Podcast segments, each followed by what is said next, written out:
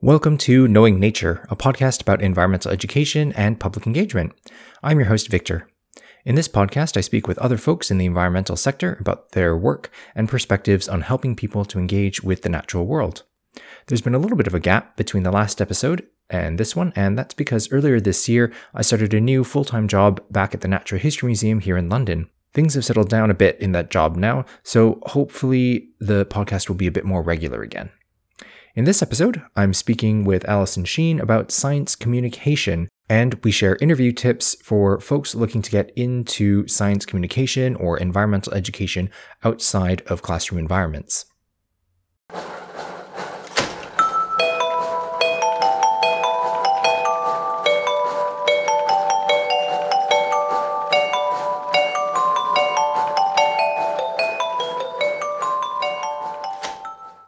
Hello, Allison. Welcome to Knowing Nature. Uh, how are you? I'm very well, thank you. Uh, thank you very much for inviting me to join you.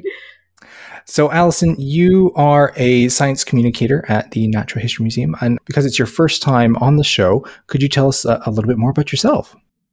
Uh, yeah, absolutely. Yeah, as, as you mentioned, I am uh, one of three at the moment science communicators at the museum. And my route to, into the role is uh, not very traditional, I would say. I definitely took the scenic route to, to this particular career. Um, my first degree was in applied psychology. Um, and I specialized a little in criminal psychology and spent a year interning in prisons. It kind of really highlighted to me just how little I knew, how ill equipped as like a 22 year old I was to be in this environment. So I had a massive panic. What am I going to do? Sort of fell into web coding, building websites, um, because that was something cool. I I learned how to do. And in the meantime, while I did that, I went back to studying again, the back to what I always loved, which was was natural science. Science. So I started studying part time, thinking, oh, I'm not really sure where I'm going to go with this, but I'm just going to enjoy it while I'm doing it. And while I was uh, studying, one of my tutors um, happened to say to me, you know, you explain things really, really well. You've got a good style of writing. You, you're a good communicator. Have you considered a career in science communication? Um, and I said, that's a thing. what's, what's, what's, that? That's a career. um, so, so yeah. And then from there, I, um, because I've been working while I was studying, I was kind of keeping an eye out for what, what careers could I move in if I don't want to go into a research career. Um, and I spotted a role behind the scenes at the Natural History Museum ah. uh, in the entomology department on, a, on a basically a, a, taxonomy project, a databasing project that used a lot of the IT skills that I had uh, been developing, uh, and that led me to to see all of the great outreach work and, and, public engagement work that the museum did and that kind of convinced me okay that's that's where i want to go hmm. and then it was a case of get as much experience as possible. I volunteered various places, the Science Museum, the Natural History Museum. Ended up at the Science Museum as an explainer, and then moved on to an education role uh, at the RAF Museum before finally getting back to the Natural History Museum, my my spiritual home, where I where I ultimately wanted to end up. So, a crazy, crazy route, jumped around all over the place. Um, so yeah, I, I'm I'm kind of uh, I guess I'm an example of it, the fact that it is entirely possible to change careers more than once and, and make and make a go of it as well. Yeah, no, absolutely. That's really interesting. It's interesting also how many people at the museums in South Kensington spend some time at some of the other museums yes. in South Kensington. absolutely. yeah. So if yeah, so there's your your one tip for at least if you're if you're London based and you're really keen on a job in one of the museums at South Kensington, don't restrict yourself to that one museum. Find a way into any one of them, and eventually you'll will, end up yeah. in, in the one that you want. exactly.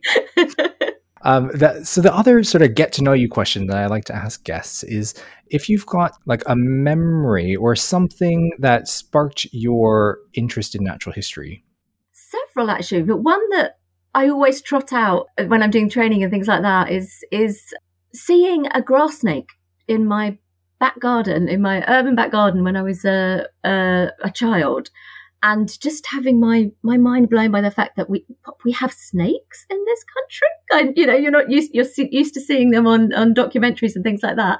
But yeah, this was quite a sizable snake, just slithering its way slowly across my back garden, um, and it made me go and look up what is this thing and, and try and find out about it. Um, so that was one in particular that sort of stood out for me. Um, so I was wondering if you could tell us a little bit about science communication. Like, what does a science communicator do? oh, that is a big question, actually. I always, yeah, I always think when I say, you know, uh, I'm a science communicator, and when I think about what that role is, it's actually many, many different roles, um, all kind of squished together under the banner of of kind of you know, making scientific information more accessible to a to a wider audience. Um, so yeah. yeah. in terms of um, just thinking of it um, from a perspective of how it compares to sort of more more formal education, um, with SciComm, with my role, um, you know, it, it's it's definitely broader. The audiences that we're dealing with are, are often very very wide, um, quite varied the we're not so tied to formal curriculum. It's less about filling heads with information. It's more about building positive relationships with science, mm-hmm. um, and yeah, having those, creating those positive experiences with science. Um, so yeah, it is. It's a. It is an incredibly varied role. You're, you're uh, yeah, you're you're kind of using all kinds of different skills. Uh, you know, you're you are doing some education, absolutely. You are, um, you know, taking complex information and, and distilling it and creating accessible activities around those activities, making that information, you know, clearer and more understandable to a non-expert audience. But, um, you know, you can be presenting, you can be uh, facilitating, you can be facilitating dialogue, you can be training um, scientists to to um, do SciComm. You can be scripting. You can be scripting workshops. You can be uh, writing scripts for short films, even. You can be creating podcasts. There's all kinds of different activities and all kinds of different skills involved in, in, in, you know, doing SciComm, particularly in a big organization like the one that, that I work for. Yeah, your team handles quite a a very wide range of very different events. There's a lot of writing involved, and you're kind of translating language and very technical language mm-hmm. into something that's more accessible. So there's that writing aspect, but that is by no means the only part of oh, like. Oh, no. So the other thing that you do is you um, organize lots of different events and different types of events. Um, so you've talked a bit about training um, scientists in science communication. Like, what does that kind of event look like? So um, at the moment, um, we've got one quite broad um, program that we roll out with specifically for our scientists, but we, we've also rolled it out externally as well. And it's it's a, a very a broad strokes introduction to science communication. So what exactly it is, why do we do it, how we structure an effective piece of science communication. We look at uh, the importance of messaging, of narrative, of outcomes, different types of learning outcomes uh, tips on actually presenting. So, uh, in person activities presenting, um, having conversations, so dialogue, how to have a, an effective conversation, a one to one interaction, even small modules on more specific things like presenting to camera, so slightly more specific skills, slides, and, and not overcrowding. So, so how to deliver. So it's a, it's it's a broad course.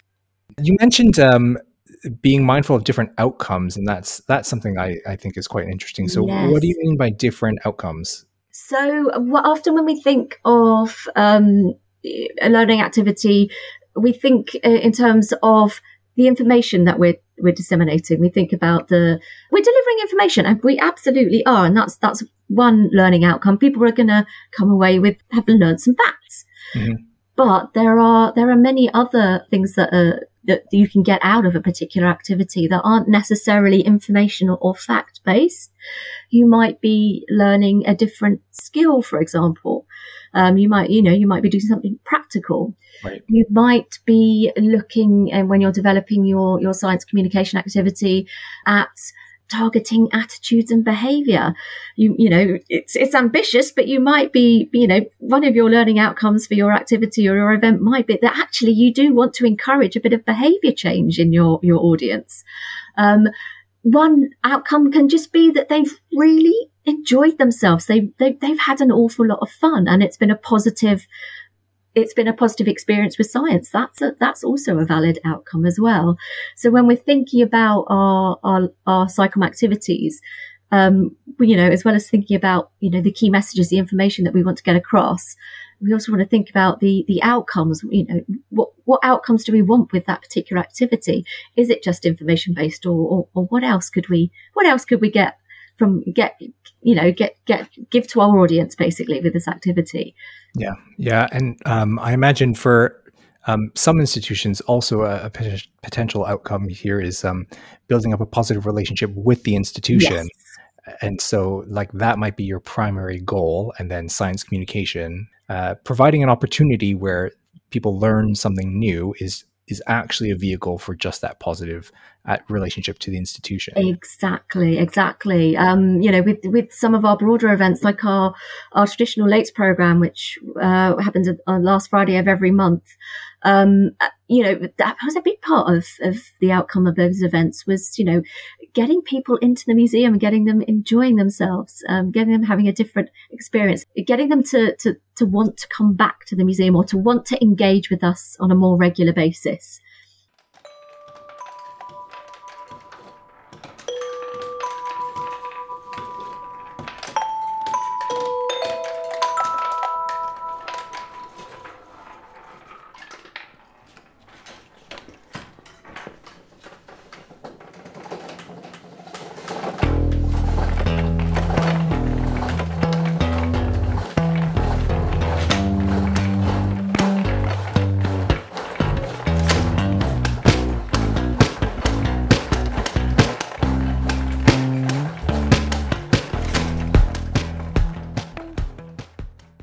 So I think that's a lovely uh, tour of the various sides of science communication, which is great. And I think this leads us into the, the actual topic of the episode that we're doing today, which is thinking about getting into the environmental sector, into public engagement in the environment sector. And today we're going to talk about some interview tips because they are, as you mentioned, they're they're very specific jobs and they're not the same as in, in other fields, perhaps. Um, so I thought we'd start with some interview basics. Mm-hmm. Uh, one of and the, the first interview basic that I have on my list that I thought we, we might discuss is um, thinking about why do you want the job? Because they're almost certainly going to ask you the jo- that question in the interview, or it will be something that you need to include in your initial application. So, do you do you have any tips on like actually answering that question from a science communication uh, perspective? Yeah, I mean, almost certainly that's going to be the first question that, that, you ask. um, yeah, uh, for a science communicator role, so you're looking for that passion for engaging people with science, for for building, for getting building people's positive relationship with science. So um, you're looking for um, I would say be specific when you're answering this question about, you know, what exactly is it about the role? Because you, you're with this question, you're you're not only you know communicating how passionate and how much you want the job, you're also communicating that you understand what the role actually is. Um, so being very specific about what aspects of the role you think appeal to you the most um, and and and play to your strengths, um, I would say is quite important you know, sh- you can, it's an opportunity for you to show that your uh, approach is, it aligns with the, the, the approach of the institution, with the approach of the team as well. So, so yeah, be as specific as, as you can. And also I would cover what you would want to get out of the role, what you would hope to achieve in the role as well, what difference you would like to make. That's definitely something I would want to, to see brought out in that, the answer to that question. Yeah, absolutely. And I think you you made a really good point there about the way in which you align with the organization's goal and also their approach. Yes. I imagine would be very important. So different different um, institutions will have different approaches to things like science communication and environmental education. Um, exactly. Yeah. So in your answer to that, if you are, I'm imagining from the environmental education perspective, if you're talking a lot about, um, I don't know, building up deep spiritual connections with the natural world by immersing yourself in nature and that kind of thing, but you're trying to get an environmental education job at somewhere like the Natural History Museum, which is in central London, the education program there is not going to be able to offer that kind of experience because we're in the middle of London. Yes. We just can't offer that kind of deep immersive experience in the same way that um, you know a, a hundred acre nature reserve would be able to offer, where you you know their sessions are weekend or week long camping experiences, that kind of thing. You know, that's a very different context yeah so doing a bit of research on the organization i would think is is oh, my, gosh, my second tip Yes, a hundred percent. Research, research, research. Get in touch with, um, get in touch with your interviewer if you can. Um, they're, they're likely to be more than happy to chat with you, but get in touch with, with someone else on the team that, that if you can have a chat with them, sit down, have a coffee. Yeah, find out. Obviously, you're going to research, you know, the role itself and, and the, the activities that the institution offers. Yeah, and um, if if it is an inst- if you're you know it's public engagement, if yeah. you can get in and experience one of those public engagement experiences, yes. and then see if that if the vibe fits you. Definitely, definitely. Um, so the uh, next interview basic that I have is something that you've you've touched on already is being really specific and and I would say to have concrete examples of experiences. So be prepared to be able to offer situations that you have experienced the ways in which you've approached them um, so that interview panel gets a sense that it's not just that you have read somewhere that this is the right thing to do. You've actually done it before in the past Yes, definitely. You will have to have lots and lots of concrete examples of, of things like different approaches you've used to engage different audiences. You've got to be very, very specific. The other thing that I find often gets missed out is a follow up bit to that kind of answer, being specific about the way in which you handled something, but then something about how you know you handled that situation well is something that people very often miss. And it's that reflective element that can show an interview panel not just that you are experienced and capable, but also that you learn from the situation, new situations that you face. You will often be asked, you know, give us an example when you, you know, presented complex, complex information and, and, and how do you know that came across? Um, or, you know, give an example of an education program you designed and how do you know it was successful? Um, and it's very easy to just kind of, go, oh, yes, I did this, this, and this, and it was successful because of this, this, and this. But having that reflective, what would I have done differently next time is super, super important. So yeah, showing that, you know, you, you, yeah, you, you, you can be reflective. You can learn from your past experiences and apply those in, in different situations. Definitely, definitely. Let's see. Other general things. I think something that happened to me recently was just asking whether or not notes are okay to bring with you into an interview. And I think it's always worth asking if if you've got those notes. It's a good idea to make notes as well. Yes. I think. Yeah, I think so. I recently had a, a candidate that um, asked if he could write down each of the questions as we asked them, and that was great. That was brilliant. It gave it, it gave him time to re- think and reflect. It it made sure that he answered the question fully as well. Yeah. Um, so yeah, I would say bring notes and yeah, if, if you feel like you, you, you need, you need, need to take your time or you need to write down notes or, you know, as that person did, write down the question.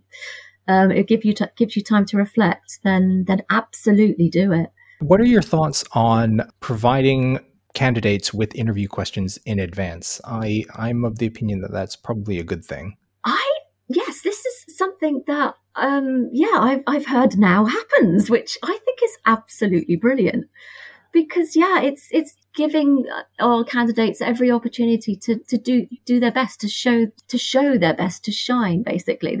They can be properly prepared. So I think it's, I think it's a great move and I wish more, more places did that, to be honest. Yeah, I, I would think so as well. And especially in these kinds of, in like a science communication role, you're you take time to prepare yeah. beforehand in the role. You don't just sort of it's, exactly. You're not winging it. It's very rare. Although I do remember one uh, one interview I went to. Oh god, it was the most terrifying thing I've ever done. Um, is where they, they said there's going to be a practical activity, but they we're, we're not going to give you any information about it. It's just going to be you turn up on the day and you do it. And then literally that's what it was. Literally, they before the interview they sat me down in a room with a whole bunch of props and bits and bobs of information and said, right, you're going to deliver a piece of SciComm using any of these, any that you want, pick an audience, giving you 10 minutes, come up with something, and then boom, you'll deliver it. And it was absolutely terrifying. Um, yeah. Yeah, uh, two minutes of just internally screaming uh, before I actually settled down to, to, to kind of think, what am I doing? But for that particular role, you know, they what they what they were not looking for perfection. They were not looking for, um, you know, a, a perfect piece of, of completely accurate SciComm they were looking at can you perform under pressure? Can you think on your feet? Because that was a big part of, of that particular role. Um, but yeah, for I would say for for you know my role at the museum, you know that's that's not what we do. We we plan, we prep. Um, so it's it's kind of cruel to, to, to put somebody in, in that position. Yeah, yeah. So yeah. Although that that example that you gave, it kind of goes back to that point of researching the organization and mm-hmm. how they operate and what are the circumstances under which you'll be working, because then you know to prepare in different ways. Because that's a very interesting point that to test how well someone does under pressure and thinks on their feet, if you give them time to prepare to think on their feet, like that doesn't quite work out. I guess you can warn them that yeah. there's going to be an exercise. You're going to be required to do this because we're looking at this. I think I think that's kind of fair. Yeah. Um, yeah. But going in completely cold, dearie me. Really scary. Yeah, no, absolutely. Uh, did you have any other sort of general interview tips? Um, I would say um, really giving a lot of thought to the types of questions they might ask and, and um, oh, I mean, it's a, g- general interview tip, but having researched the organisation and the, and the, company, go a bit broader as well. I would say, um, look at the the sector slightly more widely, and look at some of the some of the issues, the the current issues or the current hot topics uh, in the sector at the moment, and and you know have have that in the back of your mind or, or prepare some uh, some ways that you can you can show that you you you have thought a bit more widely about that uh, the, the, the broader context. Because um, one question we we threw at a candidate at um, an interview recently was we asked them you know what do you think are the challenges for learning and SciComm at the museum? And the answer that one of the candidates gave, uh, one of the answers was absolutely brilliant because it covered you know, internally, you know, learning, but it also covered uh, some of the issues for the wider museum section as well around EDI um, and you know the issues of uh, around decolonization and how we you know uh, challenging our history and our narratives and things like that. So you know this person had really thought through. Um, and you know she, she understood the context in which we were we were going to be working broadly but also specifically as well that's a really great tip for, um, I mean, for any sector that you're applying for, but in this kind of public engagement in the environmental sector as well, it's moving ahead so quickly because it, you know, the sector responds a lot to the political situation. It responds Absolutely. a lot to new research that comes out, and um, it needs to respond to short-term environmental shocks like the recent heat wave that we had here in the UK. That's going to change the messaging that's out there for a little while and bringing to your interview that you're aware of these things and being prepared to kind of weave that into the narrative of your answers is is mm. a good skill. And then I would say quite a big part of our role is people and relationship management. We're kind of dealing with a, a wide range of, of, very different stakeholders on a, on a, daily basis. You know, we work with scientists, uh, you know, early career scientists, uh, ones that have been in the museum for 40 years. We work with other creatives, other science communicators. We work with other departments in the museum. So yeah, relationship management is, is a very big important part of what we do and, and maintaining those positive relationships Yeah, that's important to keep in mind if you are a teacher looking to get into environmental education. Mm-hmm. Depending on the type of institution you're moving into, that will be a bigger or smaller part of the role. So, uh, yeah. here at the Natural History Museum, our education team very much needs to work with all these other departments. Whereas if you're moving to um, a smaller nature reserve, even there, you will still need to work well with the reserve managers, their biodiversity officer. You'll need to consider probably quite different from a classroom where mm-hmm. you're kind of you're in charge of that classroom space and you know you don't necessarily work uh, interact too much with other sort of parts of the school. Whereas at an organization suddenly you're finding yourselves de- needing to deal with lots of other stakeholders even for something as simple as using a room right? Yeah. Making use of of, of a particular venue they'll be in like hot demands you know? If you want to book it out for your workshop or your whatever you're going to need to fight it out with all these other people. Yeah. That is so true. Yeah. Um, right so that that leads us a, a bit into likely questions that you'll be asked and, and being prepared for those. So so in our context, you know, we the museum has a really big uh, education program. There's lots of formal school sessions. The education team also handles lots of the informal programs for families and the general public.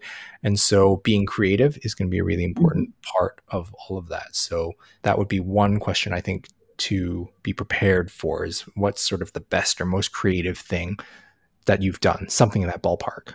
Definitely, definitely. Um, challenging situations, how you've you've uh, yeah how you've coped with challenging situations something around the uh, particularly if you're if you're going to be in a role where you're working directly with with scientists you might get sort of scenario based questions. So for example you're you're developing a, a project uh, uh, uh, or you're developing a, a, workshop with a scientist and, and that scientist wants to include some some terminology and some information that you feel isn't appropriate for the audience how would you handle that situation? That that type of question is a is quite a good one to prep for. Mm-hmm. and then i guess there's also the the flip side. You've got a member of the public who is um i don't know they've got a very different set of facts quote unquote facts that they're working from or perhaps they're presenting something that's an opinion as a fact. Yes. how would you deal with that kind of situation?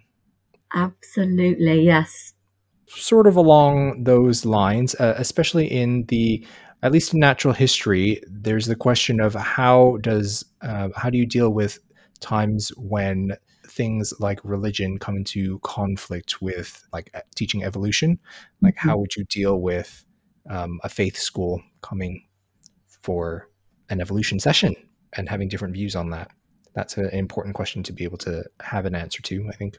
Yeah, absolutely yeah, you'll want to um, demonstrate dealing with different types of audiences, mixed audiences as well. You don't always, with some of our psychology stuff, you don't always know in advance who your audience is going to be. Being able to assess and, and pitch sort of on the fly uh, can be quite a useful tool. But yeah, um, experience of, of how you've delivered to different audiences in different situations.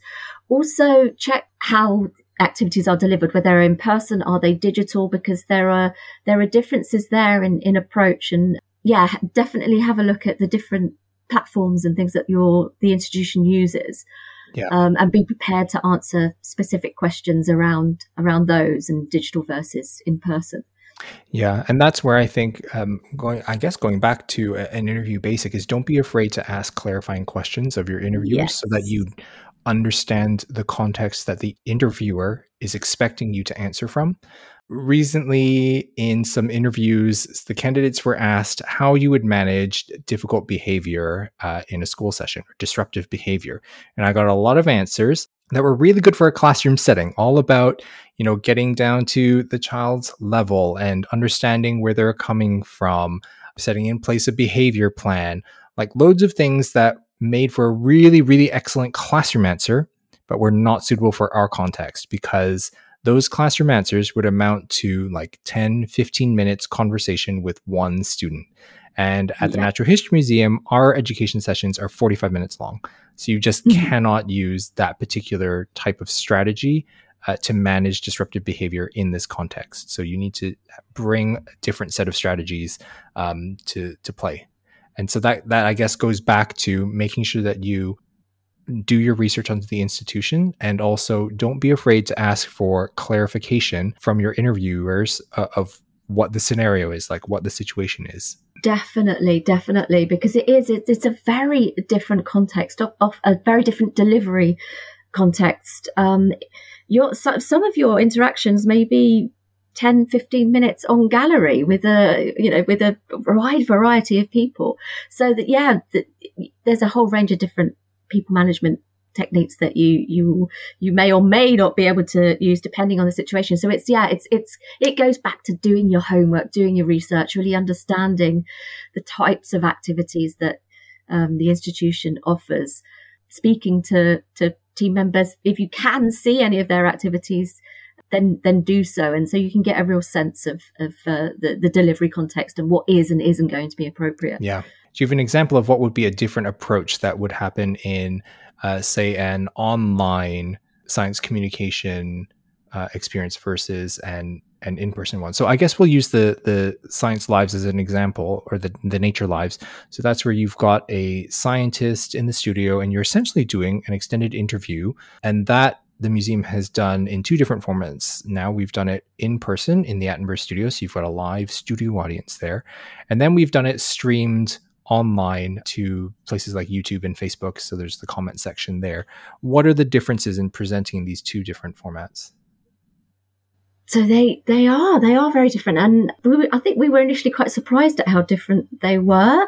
Just what a big difference it makes not having your audience in the room, not getting that direct kind of feedback. You're not making eye contact with them. Um, the only contact you have with your with your audience is a little chat window at the side where comments are popping up um, in the in the online version. So so yeah, they are very different kind of presenter experiences and they they have their their pros and their cons so with the in-person studio events you've got your audience right there you can see them it's great you can vibe off them but when it comes to asking questions you d- you have no idea what they're going to ask. so you're literally throwing yourself to the wolves. Almost, they could literally ask anything. They will often do the classic of "It's I've got more of a statement than a question," that that type of thing, and you just have to go with it. You have to to manage it in the situation. Uh, whereas online, you, you're not getting that feedback. It's harder to make that connection with the audience. But when it comes to questions and and managing those you already know in advance you can see in advance what's come up and you can you can kind of pick and choose.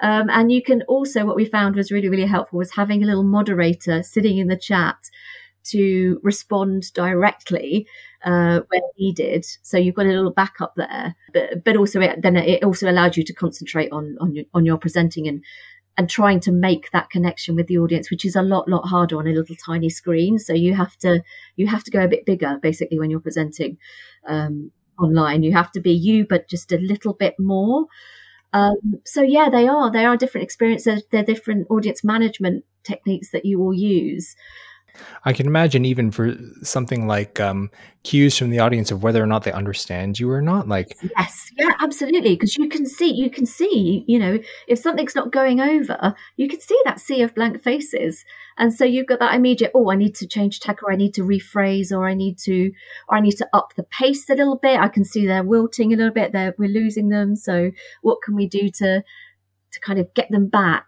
Um, so so yeah, you're you're constantly sort of modifying on uh, on the fly but you don't have that with a with a online audience so it's it's it's a lot harder in that respect um, but but you can what's often good is that you can you can monitor the comments and you can monitor the little reactions that uh, you'll often get as well. Mm-hmm. That can be a bit of an indicator of okay, people are still there, people are still enjoying it, and they they're still engaging with it.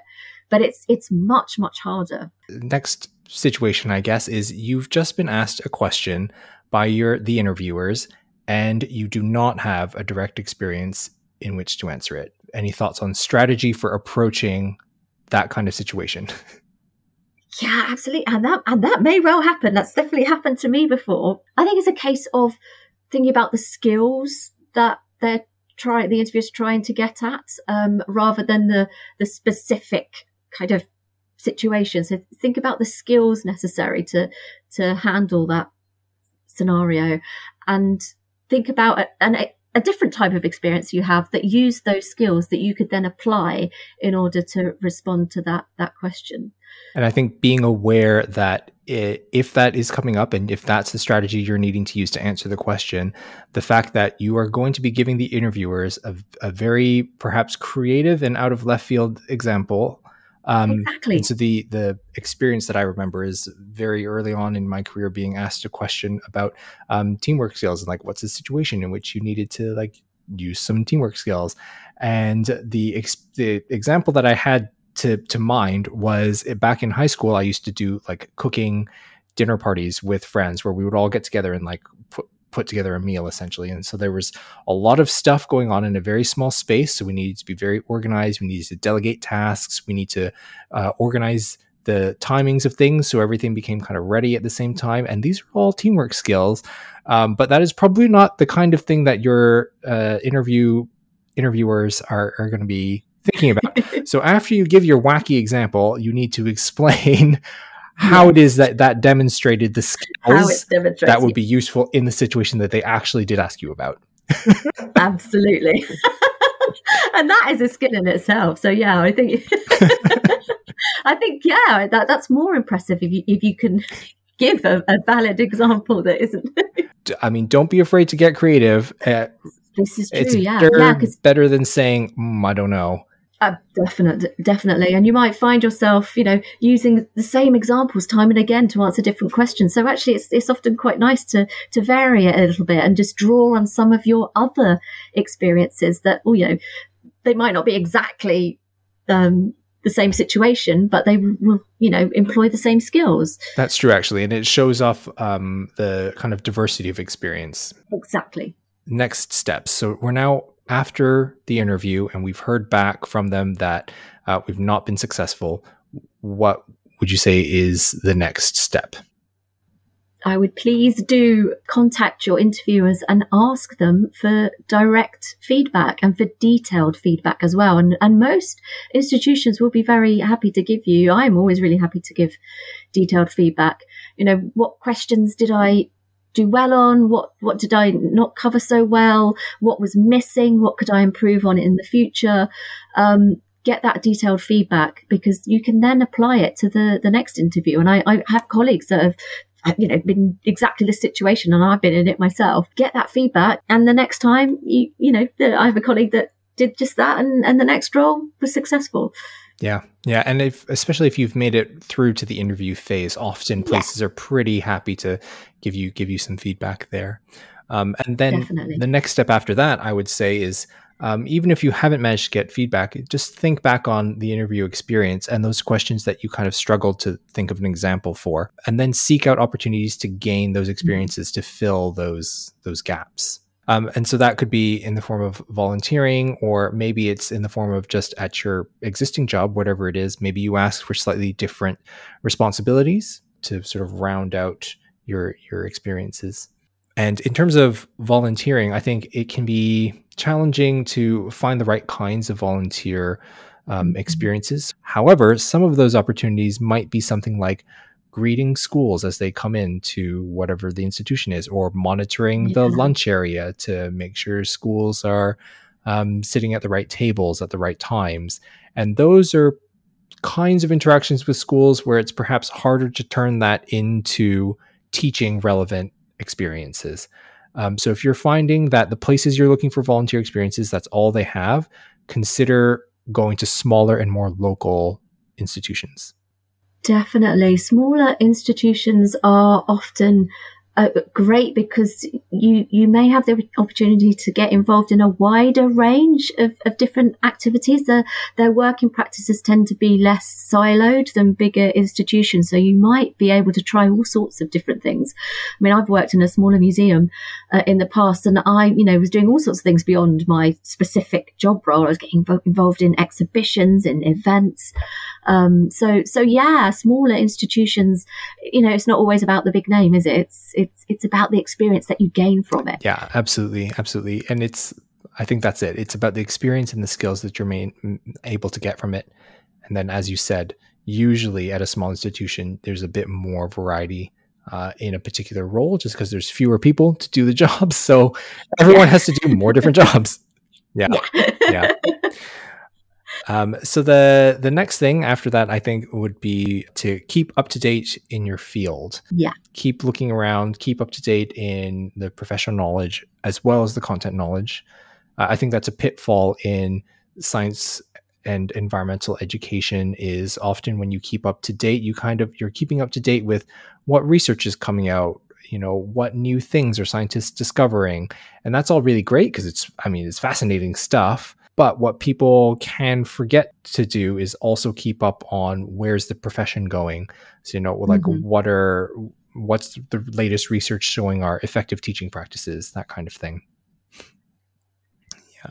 Definitely, definitely, and and keeping up with what other um, institutions are doing, similar, but also outside of the of, of the sector as well. Um, yeah, just just keeping an eye on what other people are doing is is is really really useful as well. I I've got a whole bunch of um, museums and science centres and galleries and things just booked bookmarked basically, and every now and again I just kind of check in and, and see what are they doing. what are they up to? And is there anything that we could do that we're not we're not already doing? And uh, following social media channels as well. Um, yeah, for science communication, I find um, Twitter is actually quite good. Twitter is brilliant. There are so many great science communicators out there actually on on on Twitter particularly um, and Instagram and so yeah follow them see what they're up to reach out to them um, chat to them you know find out about their career, what they're up to, how they got to where they, they were, what their experiences were. Um, yes, and it's you know all, all useful content. Yeah, absolutely. Did you have any other um, go to places for keeping up to date with um, science communication? I love the the SciComm jobs board, um, which is a whole mishmash of not just jobs. Um, they also post training sessions. They post conferences.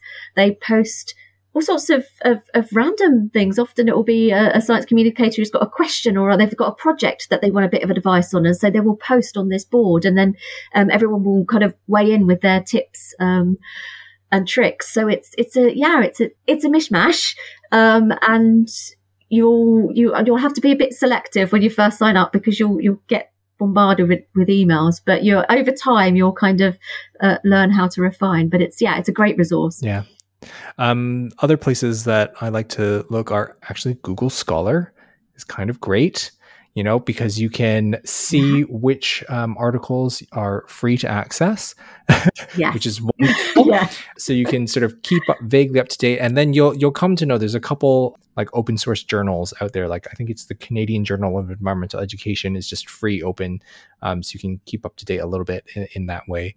And don't forget that you often have alumni privileges at your institution's library. Yes, it's true. Don't forget that. Yeah, I came back to um, the place where I got my master's like a couple years after the fact, and I remember I was needing to find articles, and then I remembered, oh, wait, I'm an alumni of somewhere. Surely that gets me something, and indeed, it got me access to JSTOR. So and tap your your friends who might still be in school for whatever because they will have yeah. even more access absolutely yeah and the, the last things that i wanted to to give some shout outs to are a couple podcasts that are really great for um, education generally and then from those you take out tidbits that are useful in you know in your own context so there's a cult of pedagogy is just absolutely phenomenal that's a great education podcast. And then teaching in higher ed is the other one that are they're just like my go-tos to find really useful and evidence-based teaching practices and keeping up to date. Wonderful. Well, thank you very much, Allison, for this. We've covered loads of ground, and I, I hope um, folks find it useful. Yeah, I hope so. It's been an absolute pleasure, and I, you know, I, I love what I do, and um, love sharing it. And uh, yeah, I would highly encourage um, anyone who's interested in in in SciComm to to pursue it. It's a it's a fantastic career. It's it's a lot of work. It's kind of crazy, um, but it's it's it's also wonderful at the same time. And if you are someone that likes variety and likes you know, science in the broadest sense of the word. you can, you know, one day I'm talking about meteorites, the next day I'm talking about, you know, whales. It's, I get to dip into all kinds of fascinating topics on a, a, you know a daily or weekly basis. So it's it's yeah it's it's fantastic. Yeah. Well it's been really wonderful talking to you alison. Thank you very much for coming on the show. You're very welcome. Thank you for inviting me.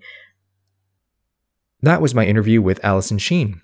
For the show notes, which as always includes links to related resources and more in depth reading, visit the podcast website at knowingnaturepodcast.wordpress.com.